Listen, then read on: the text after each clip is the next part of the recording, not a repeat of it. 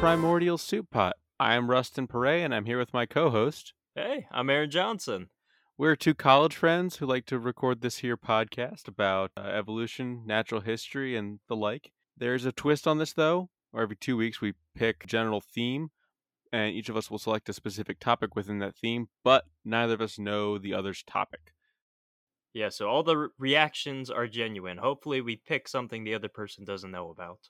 Our overall theme for this week was Maryland, was it not? Yeah, we just kind of said Maryland. We didn't say what about it. I guess it just has to occur in Maryland.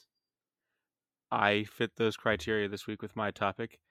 Let me just say that initially it's not going to sound particularly Maryland like, but just let me finish. There's a tie in. I think you probably know where I'm going with this once I, once I announce my topic, which Old is Bay. the Megalodon. There's no Old Bay in that.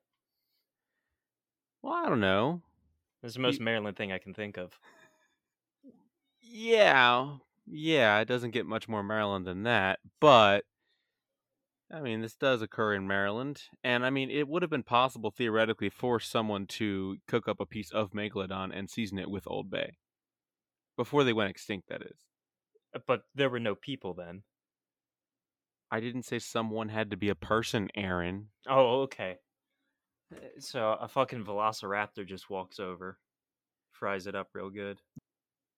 I don't know. Someone in North America. Well, well, Megalodons were found everywhere, but According to the Discovery Channel, uh, they're real. They're still out there. Have you seen Shark Week? oh my gosh, Shark Week. Let's not get into the absolute disaster that's become recently. It actually used to be educational at one point. it could have been cool and now it's not now we just have fucking michael phelps racing sharks we talked about that. That's still fucking. No, he's not going to beat the shark in a race. it's worth mentioning again because of how dumb it was If you have to put a propeller on the guy to beat a shark, then it's really not fair, is it? hi michael phelps here i'm not sure if i can beat this shark but i think i stand a chance with this here jet ski Yeah, if a guy's going into the Olympics and he gets to like use a dirt bike in the marathon, well, it doesn't really count, does it? yeah yeah exactly i'm pretty sure i could win the 100 meter dash at the olympics if i was allowed to drive a fucking sports car Yeah, I could win any race if I was in a car and no one else was. you're given a mechanical advantage it means you can't compete Okay, but tell me about the megalodon. most people have probably heard of megalodons. They have a general idea of what they were. But for those of you who don't, megalodons were huge predatory sharks that existed from roughly 20 to 7 million, year, million years ago when it is believed they went extinct. A lot of speculation on whether or not they have gone extinct, like on the Discovery Channel, and I will touch on that later because they definitely did go extinct. That is pretty much a fact. But again, I'll talk about that later.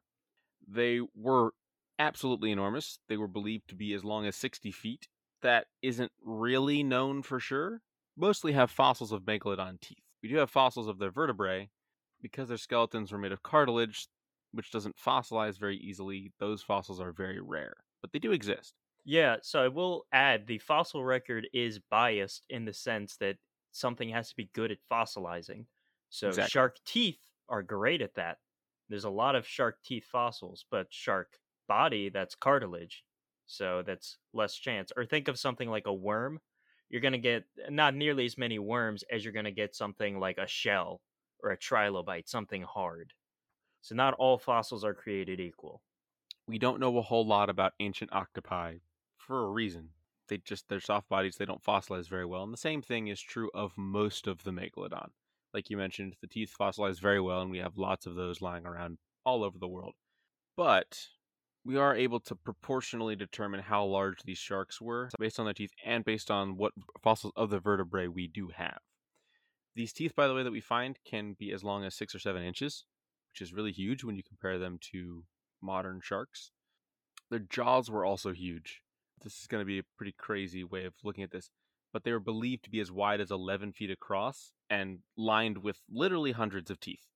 So they could absolutely eat a person whole. Oh, without they could eat two people whole. Two people could like lie down head to foot and still not stretch across the entire mouth of the megalodon if they were relatively short people. So, very very wide mouth. And what's interesting is that in terms of size, they're roughly about the size they are pictured in movies, which is very unusual for Hollywood. I mean, just ask any paleontologist about how much Hollywood movies com- like actually care about depicting extinct animals accurately. And I'm looking directly at the Jurassic Park franchise with this com- with this comment. All over the place, the sizes. Oh my god, it's terrible. And none of the dinosaurs have feathers either, which No, in the lot of them third one, they did. tried to slap a few feathers on the raptors, and it just looked like a weird mohawk, kind of.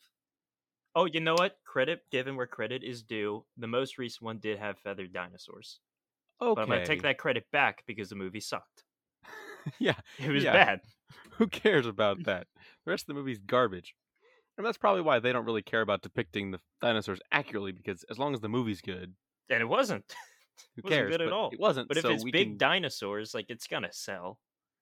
Yeah, unfortunately, you're right. However, what I will say about the megalodon and how it is usually thought of and depicted, aside from its size, it really isn't depicted very accurately based on what we think it looked like. This is true both based on its coloration, which essentially depicts the megalodon in, a lot of cases as a, basically a really huge great white shark, which probably wasn't the case in terms of coloration and also in terms of its actual body layout. It probably had larger fins than modern great whites do. They think that in terms of body proportions, it probably looked most similar to a modern blue shark. It needed these fins to control and support its large size and weight. And the fins on a modern great white shark aren't proportionally as big. Great whites aren't really closely related to the megalodon at all. Megalodon were actually the last species of a now extinct lineage of sharks. In fact, some scientists think that the ancestors of modern great whites actually competed with Megalodon when they coexisted. Those two really aren't related. We just kind of compare the great white to the Megalodon and depict the Megalodon as a scaled up great white shark because they're both really huge sharks. But that's not the case. But th- do they still have the same general shape to them? I mean, yeah, they were both sharks. There's some big variety with sharks. Even then, not really. Like the the depictions that I've seen have Megalodon with much longer fins, or the depictions uh, that are based on current scientific thought uh, have Megalodon with much longer fins and a much more stretched out kind of body plan than a great white. The snout is also differently shaped. So, I mean, if you want to like see what I'm talking about, you can look up a picture of a blue shark, and you kind of get what I'm getting. You kind of will see what I'm look what I'm getting at here. Now I'm saying we can't rule out the possibility because all we have really are t- that it just had a huge head. Well, we do have vertebrate fossils too. Ver- so we know it had a huge head and a huge back. Okay, maybe a huge back, maybe just in one spot. you just you just have like a Quasimodo shark out there. yeah, the hunchback megalodon. or uh. alternatively, we know they have big teeth, but what if they only had like six teeth? We don't think that's the case. Okay, We're pretty sure that's not the case because, as I'll touch on later, we found fossils of other animals with a megalodon scars in their in their skeletons. oh, that's cool. It is cool. So we can match up the teeth and say, okay, these teeth are megalodon teeth, and the multiple marks will like can show you how far apart the teeth are. And we know proportionally based on the size of the teeth how big the mouth was roughly, so we can be like, okay, you can just do the math from there and extrapolate it out and say, oh, this shark had an absolute shitload of teeth. So Or maybe it's just one tooth and it kind of oscillates like a saw, and they they bite on and they kind of move along and shear it off. It's just like moving around in the circle around his jaw. Yes. Just one tooth that's rapidly circulating. It's like an electric can opener taking a bite. yeah, instead of opening a can, it's opening up the entire freaking whale that it's trying to eat. Yes, Just disemboweling some poor whale. With a shark of this size, the obvious question is what the hell did it eat? Because if you have something that big, it needs to eat a lot, probably. And Megalodon is believed to have fed upon a variety of different animals. It was very much a generalist kind of predator. Anything from dolphins to small whales to seals, things of that nature. like I said, we actually have a pretty good idea of what it ate because of the bite marks that Megalodon left on the skeletons of other animals that were then fossilized. And like I said, we have a lot of Megalodon teeth, so it's relatively easy to match up those bite marks to the teeth that we have. The thing about this type of prey is that it moves really nomadically. Bait fish and plankton aren't always in the same place, and so the animals that eat them aren't always going to be in the same place, and so the megalodon that eat those animals aren't always going to be in the same place. Their teeth are actually very widespread throughout the world, and they've been found on every continent except for Antarctica, which makes a lot of sense, and I'll tell you why in a second. Because who wants to go digging there for them? Like, let's be honest, who wants to work for that? If I can find the fossil anywhere, why would I go to Antarctica to look for it? Well, you have a point. Yeah, no, But- that's a great point. there are some really interesting fossils from Antarctica because there was a time when Antarctica wasn't at the South Pole. That landmass has been in other places around the world. So there are some really interesting fossils to be found there. But we haven't found any megalodon teeth there. And we probably won't. And I'll, like I said, I'll tell you why. At this point, you're not really seeing the connection to Maryland.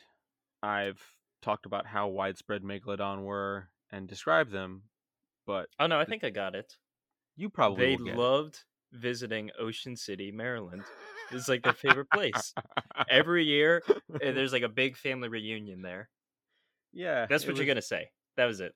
It Ocean City, Maryland was the megalodon latrine. That's where they would go to do their business. Anyway, but yeah, so this is a Maryland topic.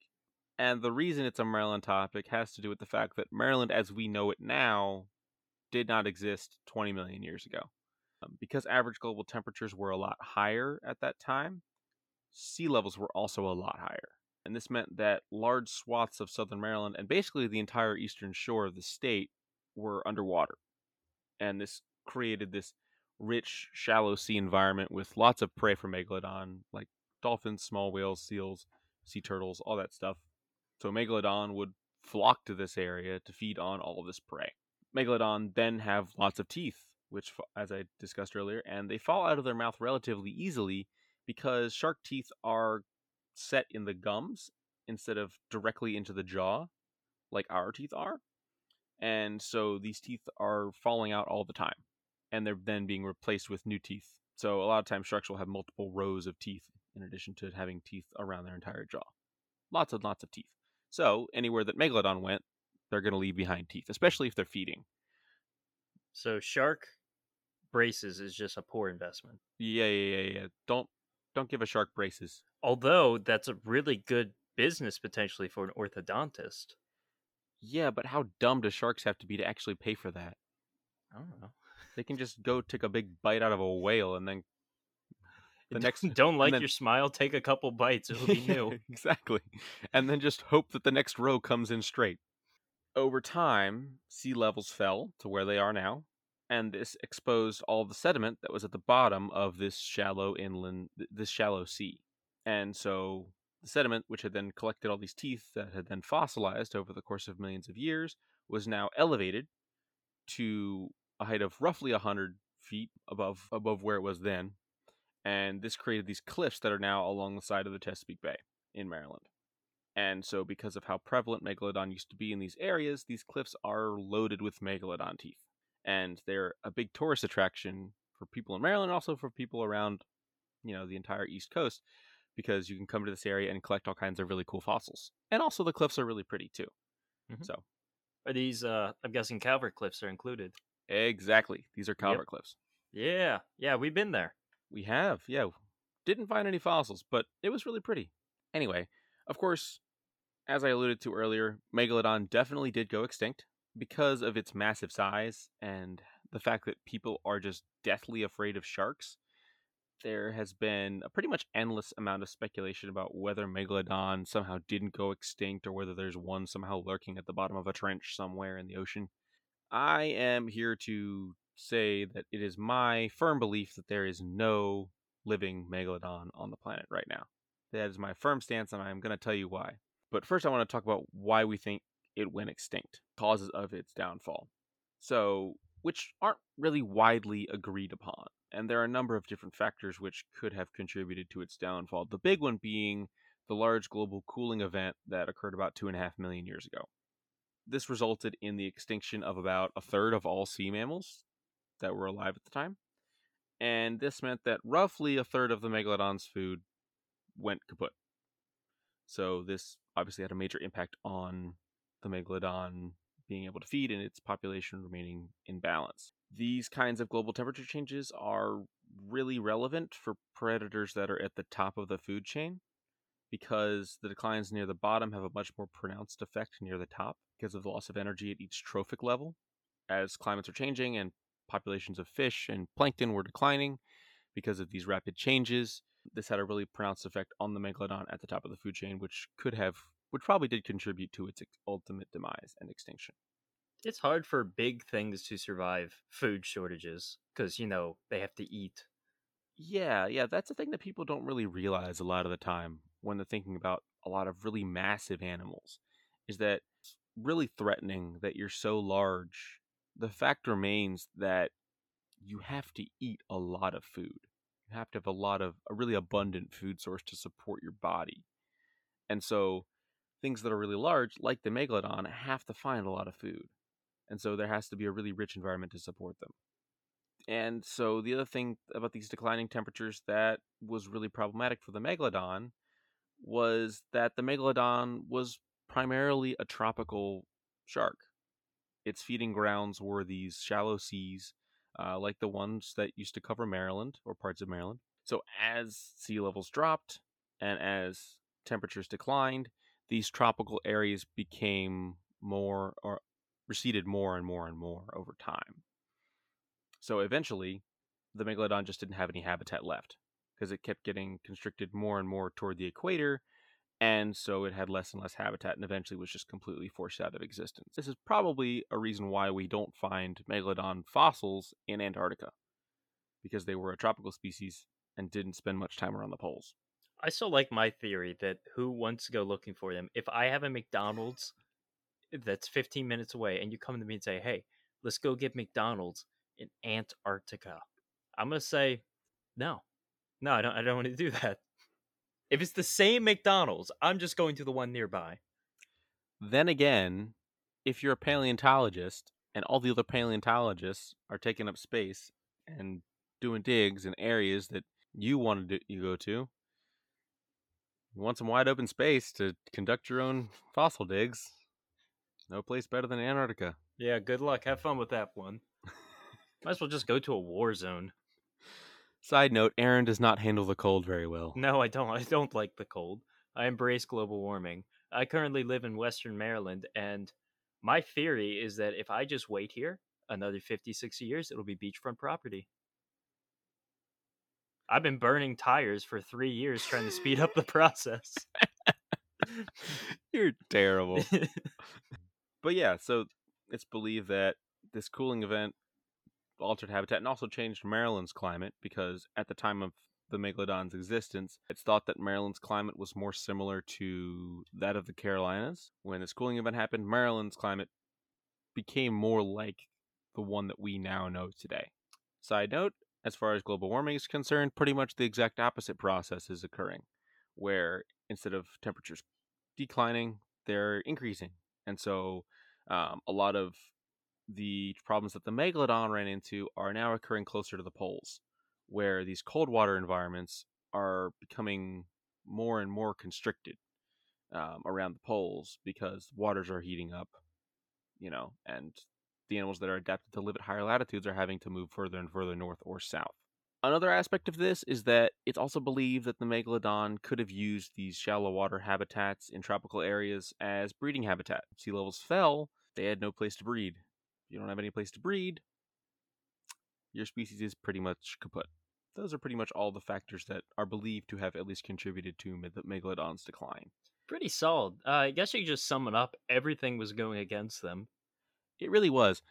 I will say that they did manage to survive, you know, a solid 13 million years or so, which, in terms of evolutionary history, is nothing to sneeze at at all you know, nothing lasts forever, and the megalodon had a pretty sw- a pretty solid run. So they were obviously very formidable and very adaptable predators. They deserve their uh, they deserve their due. We haven't been around that long. You know, you can't really sneeze at the megalodon right, they, they got us for now, but yeah, yeah. Talk to us in a in a you know in 15 million years or so. yeah, Then then, we we'll can- see. Then we'll then see we who's can start- laughing. Fifteen million years, you come back to this podcast and you mm. say, "Aaron told you so, megalodons." yes, then we can deservedly start talking trash to ancient sharks. And they are definitely ancient and definitely extinct. And there because there are signs that we would have noticed if megalodons were still around. For one thing, we take pretty extensive radar scans of the ocean. So it'll be hard for the megalodon to hide. We have technologies that can detect submarines in the water. We could probably detect a megalodon too. You know? we're pretty we're, we're we've gotten a lot better at finding stuff underwater and we still haven't found any evidence of a megalodon being around and we don't really have evidence that a megalodon was like a deep dwelling species, do we? that too that's point that's the next point i'm gonna i'm gonna make is that a lot of people are thinking well megalodon could just be hiding in a trench somewhere or at the bottom of the ocean. There's a lot of ocean down there. and there is a lot of ocean down there which is why there's speculation. However all that ocean is very cold and the megalodon was not a cold water species based on our current knowledge of this of megalodons. So they're very cold and also there's not a lot to eat down there. So as i've talked about earlier with whale falls there's not much down there. So anytime there is food it creates a, a huge event like a whale fall but those aren't enough to support an animal the size of a megalodon Yeah, you just have a couple very anorexic megalodons just swimming with their mouth open, hoping a whale falls in. If they were down there. Which does back up my theory that maybe they just had really big heads. yeah, the bottom of the Marianas Trench is just a giant megalodon mouth, just like Megalodons "Oh." are just the biological equivalent of a bear trap. They just sort of sit there with their mouth open. Yeah, they've adapted a lot. They've Yeah. changed a lot. Become a they've become a deep water species. They only get like 10 feet long now. yeah. But their mouths are like miles wide. Oh, the, the mouths are darndest thing. massive. They just keep getting bigger. Miles wide and only feet deep. It's crazy. They scoot around like a friggin' hockey puck. They're like, a, they're a Roomba. That's what they were. That's why the teeth. It it all makes sense. We've come full circle. Roomba sharks. Just there like we go. Roombas. yes, megalodons have become Roomba sharks. I love it. Anyway, the other part too is that megalodons left scars on lots of different animals. They were taking bites out of everything.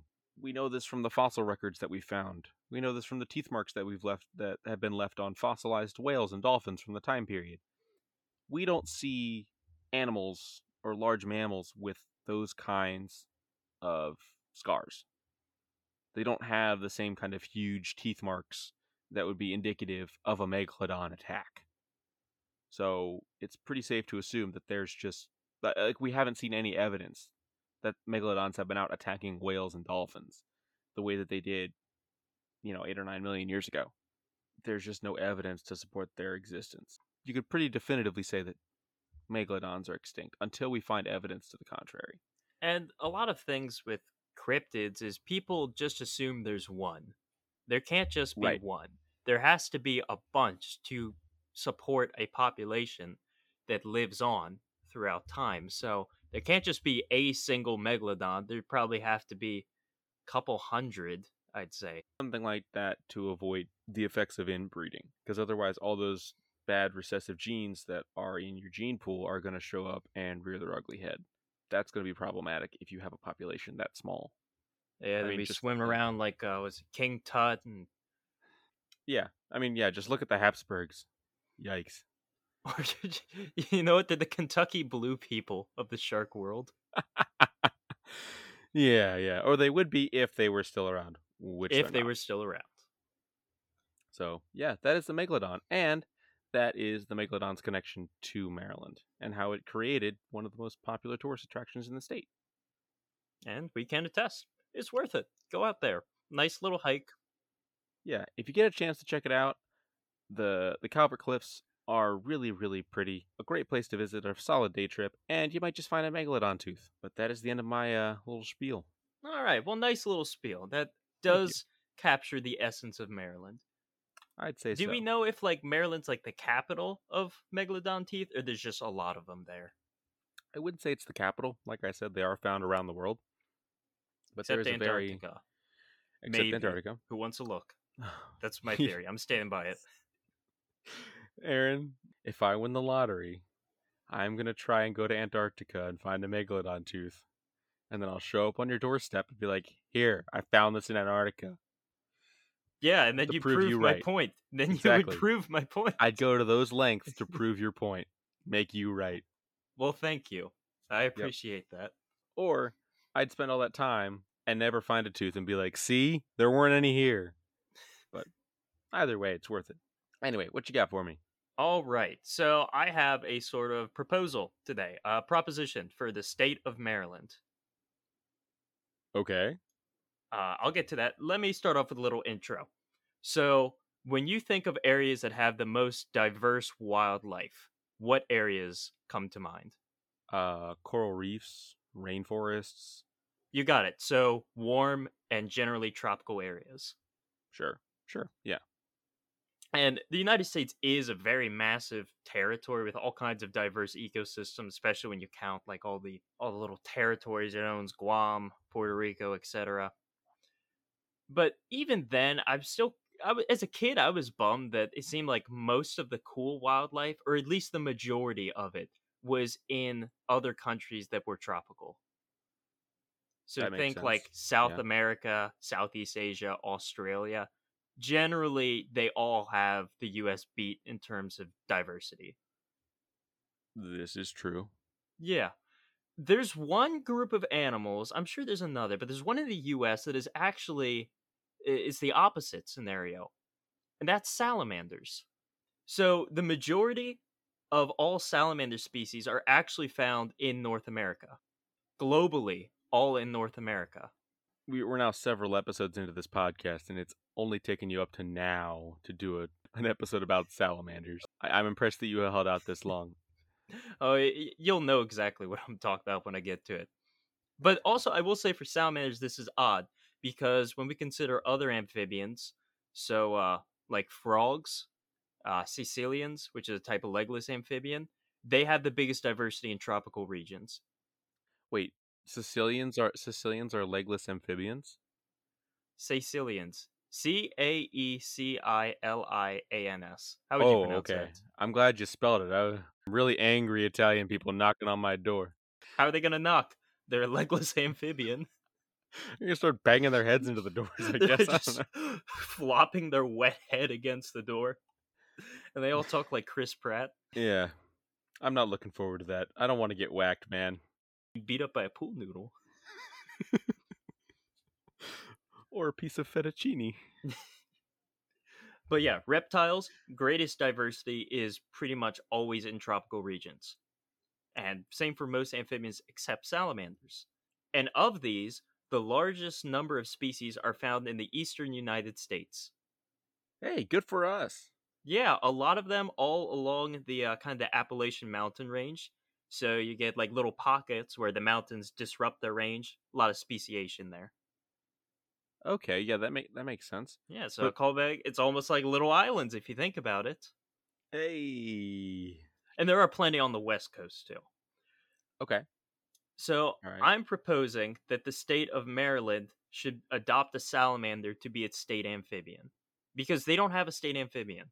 Wouldn't they have to pick a specific type of salamander though? They they're do. not- And I'm proposing the spotted salamander, Ambystoma maculatum.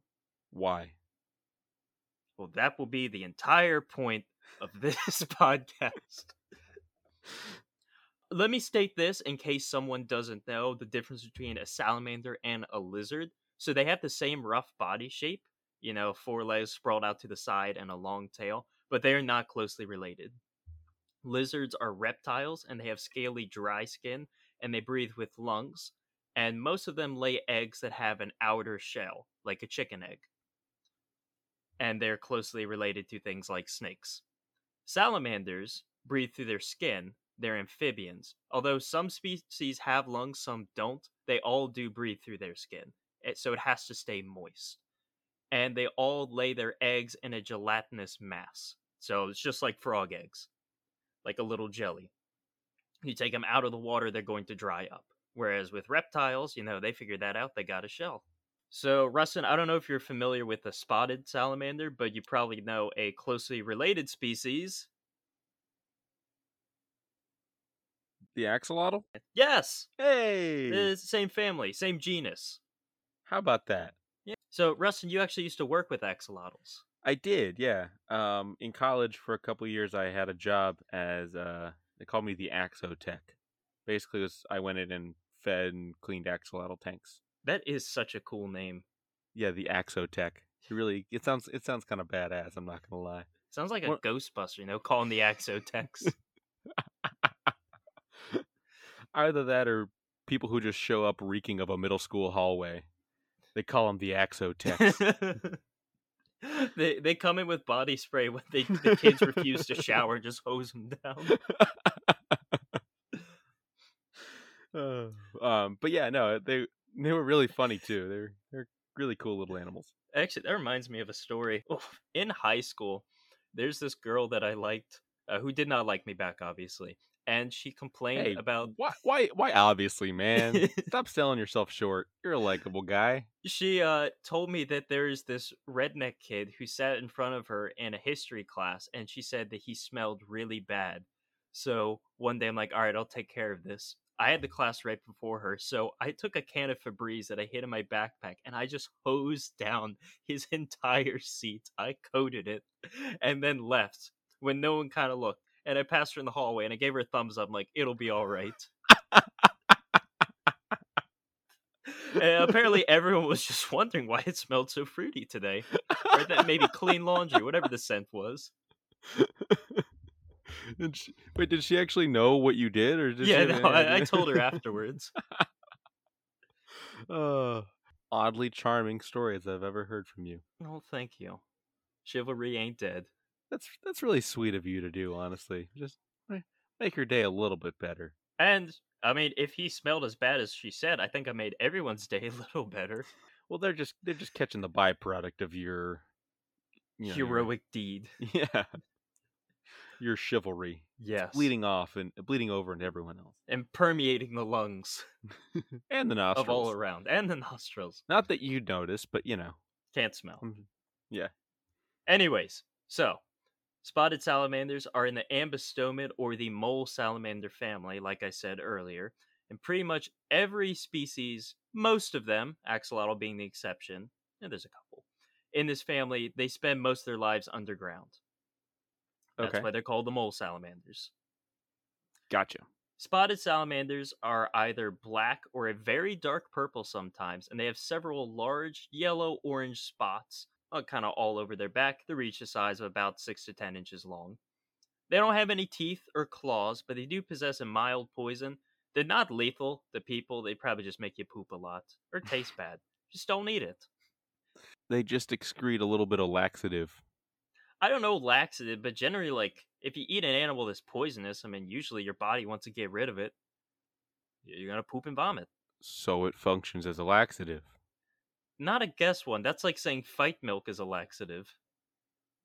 But it is. Yeah, but it's That not was the what you want to take. No, take some prunes.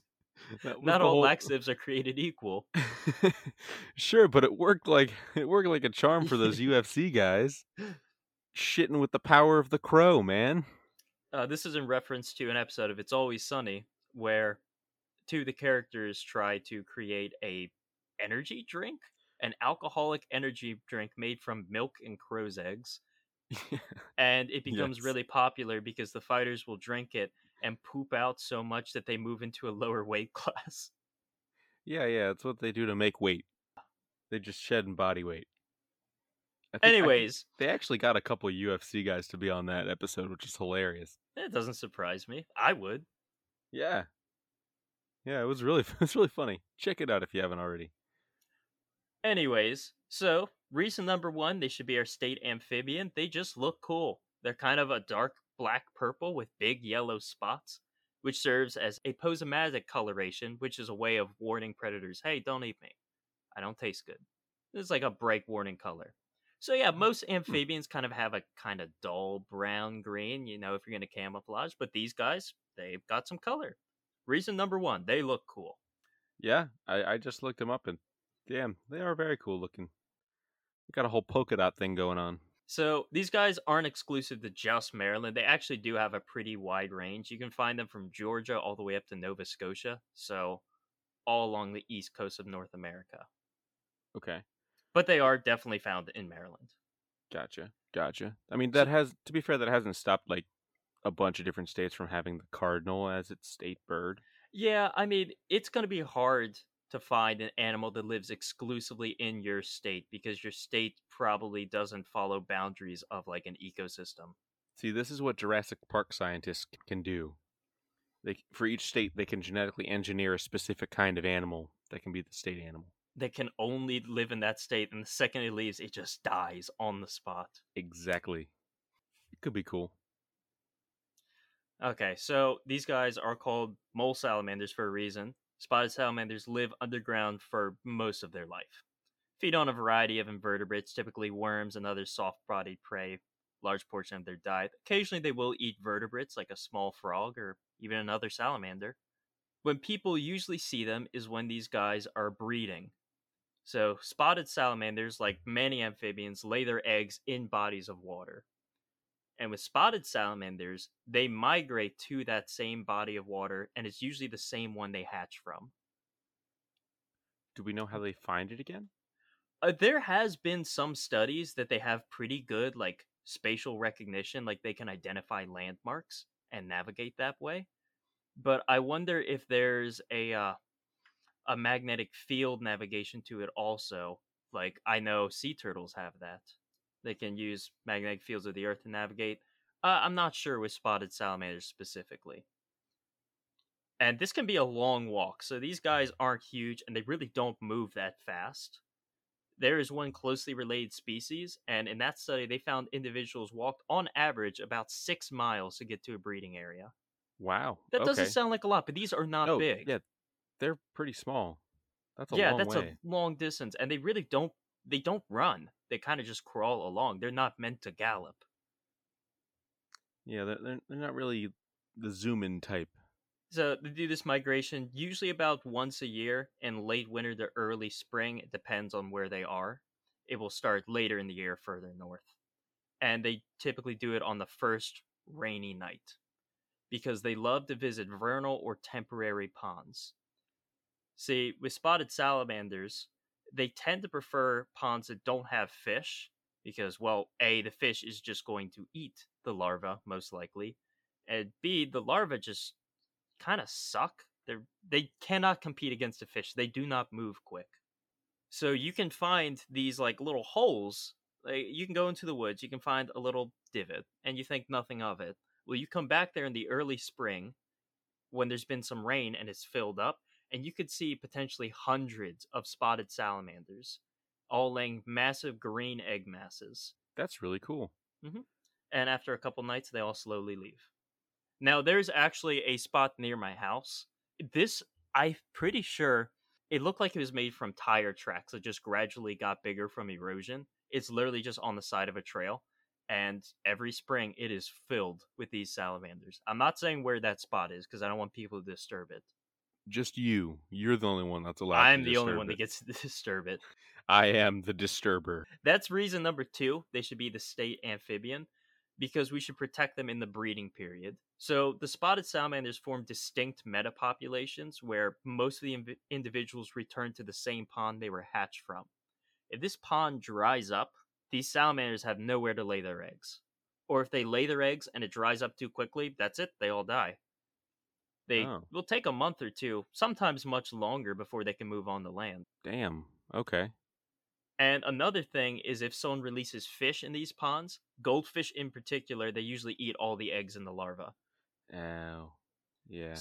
Uh, I'm in a couple Facebook groups and I'll see people where they'll walk through the woods and they'll do little checks on these vernal pools and they'll say like, all right, well this one goldfish has been introduced, ruined. Salamanders won't be able to live here. Kind of sad, you know, just a couple goldfish and it's kaput. This is why you just flush the goldfish down the toilet. Just don't buy a goldfish. Or Don't that. give them out at That's be- carnivals. That's better. They get big. They're not a good fish to have. No. If you don't have a pond, don't get a goldfish. Agreed. Yeah. Uh, if you don't, I would say 55 gallon tank. Yeah. Get a zebrafish. Yeah, Zebra- Rustin loves those. A, n- a nice little zebra danio. They're relatively easy to take care of. They don't get very big. You can have a lot of them in a relatively small space. They look pretty. Yeah, they're just they're just nice to have around. Yeah, just sitting there. I do love fish tanks. They're just sitting there. Just do it right, you know? yeah. Don't cram them in. Don't be stupid. So, if salamanders were the state amphibian, we could maybe get some more protection for these vernal pools. Help maybe maintain areas, create new ones. I don't know if that's possible, but it's certainly worth a try. And we can maintain and establish our local populations of these salamanders. Hmm. And All it right. doesn't just benefit them, because as of now, spotted salamanders are not endangered. In some regions, they are extinct, just because, like I said, you have like these pools that go away. You know, there's development in that forest, they're done. They, they got nowhere else to go. But if we protected these vernal pools, it also helps a lot of other amphibians that use these pools as well. Okay, such as Main ones, there are other ambystoma salamanders. In Maryland, we have the Jefferson salamander. But if you go into other states, there's tiger salamander, marbled salamander. There's a lot in this family of salamanders, and they all more or less lay their eggs the same way. And of course, other amphibians like wood frogs. A lot of invertebrates will also be found in these pools. So it is a good little ecosystem, and when you throw in a goldfish, it completely ruins everything. Yeah, I'm sure the Sicilians really like those pools too. Oh, no, we actually do have an invasive population of them in Florida now. oh, okay, They don't do And that's- much though. They're kind of cool actually, so I'm I'm gonna fight it. and that's just in Miami though.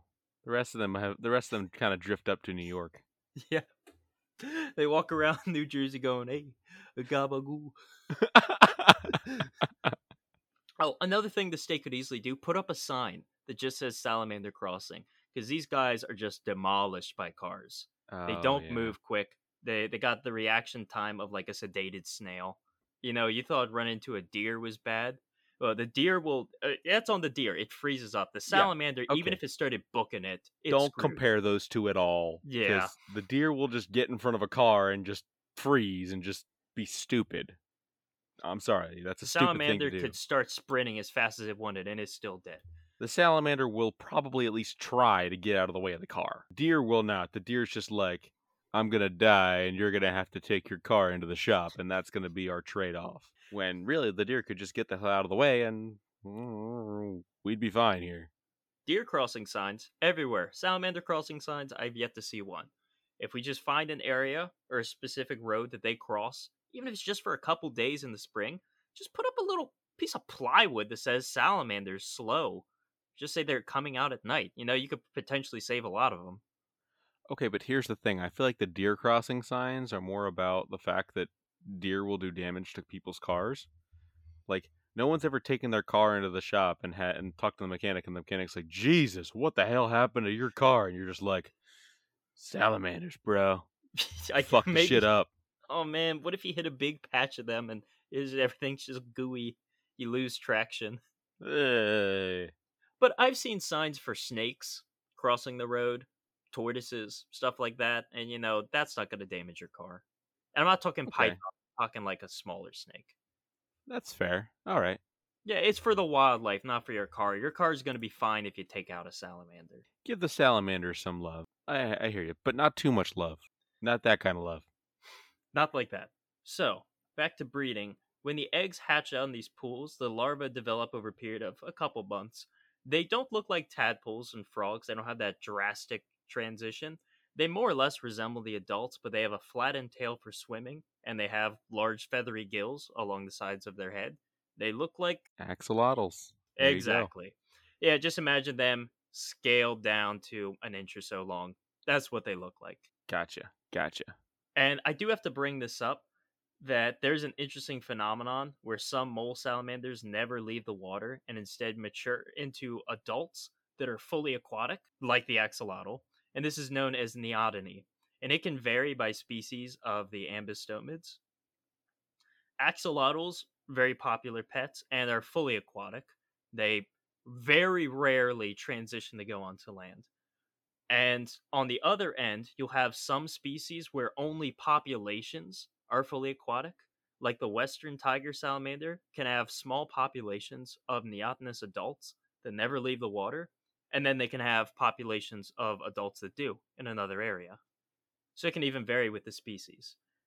So you just have certain kinds of salamanders that just never leave their parents' basement.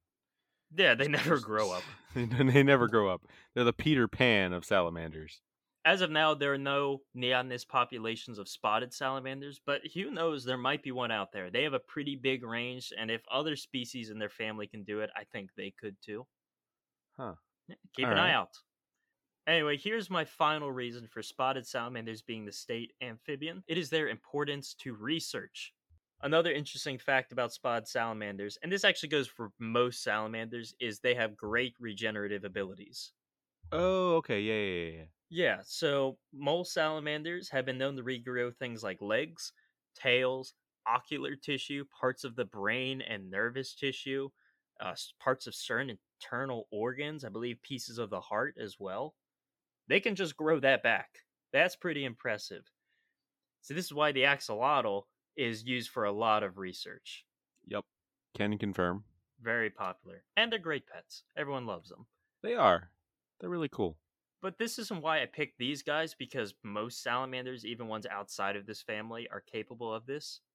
I picked these because they are photosynthetic. Really? They are the only photosynthetic vertebrate. How does that work? So I mentioned earlier these guys lay large green egg masses, and that green is from a symbiotic algae in the eggs. And these are Wow. only found in spotted salamander eggs in the wild. That's really cool. So the algae photosynthesizes and converts the CO2 and the waste, like urine, nitrogenous waste, into oxygen and helps them grow. And this works well because the pools they breed in usually have lower oxygen levels than like a stream or river. Keep in mind, this is like a Okay. small pool. It's often kind of shaded and filled with a lot of leaves. You're not going to get a lot of vegetation growing in there. Right.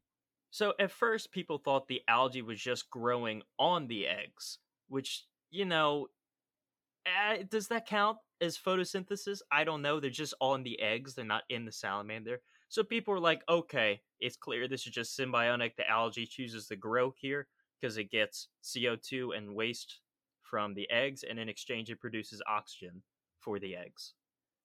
Yep. But you can actually find the algae in the salamander's nervous system as they develop. And you can also find genetic material of the algae in developing embryonic cells of the young. So it's not just growing on top of it, it's growing inside of it as well. Gotcha. Okay. Wow. The salamanders actually have genes, just the spotteds have genes to recognize and prevent the immune system from attacking the algae within its own tissue. That's wild. Yeah, that's really cool. And so then I, I assume once they're adults and they're living underground, the algae just can't survive on them anymore, or what happens? How do We're they? not fully certain. However, some studies have shown that the algae stays alive, or there's at least genetic material of the algae in the reproductive system of the adults. So I believe the oviducts of the females and like the urinary tract of the males. So even when they're fully grown and underground, they're not coming up to see the sun, the algae is still in them. And I said earlier it was thought that this was a, cu- a clear case of symbiosis between the two. Well, some recent studies show this actually one sided, and the algae is more of a captive within the salamander. So they've enslaved the algae. I guess they've enslaved the algae. Because when the algae is growing on the eggs, that's not bad, but when it's growing inside the salamanders, it doesn't really develop. It's under like a constant state of stress. And it even has to undergo like anaerobic respiration at times, like fermentation. And that's still helping the salamanders grow. And I will say it's not rare for animals to have a symbiotic relationship with an algae or bacteria that allows them to photosynthesize. Like all coral does this. Yeah, it's relatively common actually. It's very common. However, vertebrates, this is the only one, especially for a terrestrial vertebrate. Like that is pretty Yeah. much unheard of. And yeah, totally. none of the other ones in this family of salamanders do it. It's just the spotteds. Yeah, this eh, this is this is definitely why this should be the Maryland State Amphibian, because the because much like these salamanders, babies born in Maryland can photosynthesize during their first two years of life. it's a little secret uh, our us Marylanders have kept. We can all do it. yeah, it's it's it's how we get by the t- get through the tough times. You know, we can just produce our own food. Yeah, people just strap their babies on like solar panels along their houses. If you go like to a big city in a sunny day, you'll just see tons of them all on the roofs. That's why you'll never find uh, sunblock for babies in Maryland, because Why would you block that? why would you, why would you do that? Why would you take that off the market? Why would you take that off the market? Ah, yes. But spotted salamanders, there's still much to be studied about these fascinating animals. Still a lot to learn from them. And I will say one thing if you do plan on keeping one as a pet, they're not a great pet because they like to spend most of their time underground. Make sure you buy a captive bred one. Do not take an adult from the wild because you're taking one adult that could breed and make a lot more. If you have to take one from a wild, take a baby, take a single egg and raise it, but don't just buy a captive bred one. Let's be sustainable about it. Actually, when I worked in the axolotl lab, the professor that I was working for, she kept a couple spotted salamanders in a little Tupperware container on a shelf in her lab just because it was cool. So every you know every month or so, I'd go out and buy crickets at a pet shop and feed the salamanders. Yeah. and you know there's there's a bunch of moss and rocks in there and stuff. It was it was cool. They're, They're cool. They guys. like to just kind of stay underground, and Yeah. they don't like heat. I should have mentioned this. Why we should yep. protect them. Salamanders don't do well with heat at all. There's some species that are adapted to cooler regions, like they can't go above 65 degrees Fahrenheit. That's why they spend most of their time in moist, cool environments. Gotcha. So you know, Gotcha. climate change ain't gonna do well for the salamanders. No, no, definitely not. That is my piece. That is why the spotted salamander should be the Maryland state amphibian. We do not have one. Well, I can say you've thoroughly convinced me at least. Uh, I hope our audience feels the same way. All right. And there we go. You want to take us out? Uh no, because we have to talk about what we're doing next time. Oh, that's right, we do. I forgot. It is worth noting that we did this Maryland episode at the request of one of our listeners. If you have any ideas for any future themes that we could talk about, give us a shout. Let us know. Let us know. Hit us up on the email, the Twitter, or just leave a review. Yeah, all those would be greatly appreciated. Um, and who knows, we might just decide to do your to pick your theme and make that a whole episode. You could have a whole episode about I don't know, whatever the heck you want, maybe. Maybe. And make it a good suggestion. Yeah. If you're gonna suggest something, don't do a shitty one. We reserve the right to to eliminate suggestions that aren't good. But I if you will make a good exercise one- that right. Yes, we will exercise it. But we believe in you guys, and we think that you guys can come up with some good topics for us to discuss. Yeah, didn't you have another suggestion? There was a suggestion of to do brain chemistry, uh, the nervous system. I'll tell you what, if we just made it about brains or neurology in general, I think I could work with that. Broaden it a little bit. Yeah, I think they could be cool. Yeah, Let's do it that. could be cool. I agree. That's that's a solid topic. Great All right, choice. so uh, next episode will be about brains. If you enjoyed this episode, please give us a follow and review on your podcast app of choice. And if you have a suggestion, you may send it to us at the primordial souppot at gmail.com or souppot podcast at Twitter. All right, sounds good. And now, until next time, I'm Rustin Pere, And I'm Aaron Johnson. and we'll see you. Get out of here. Bye.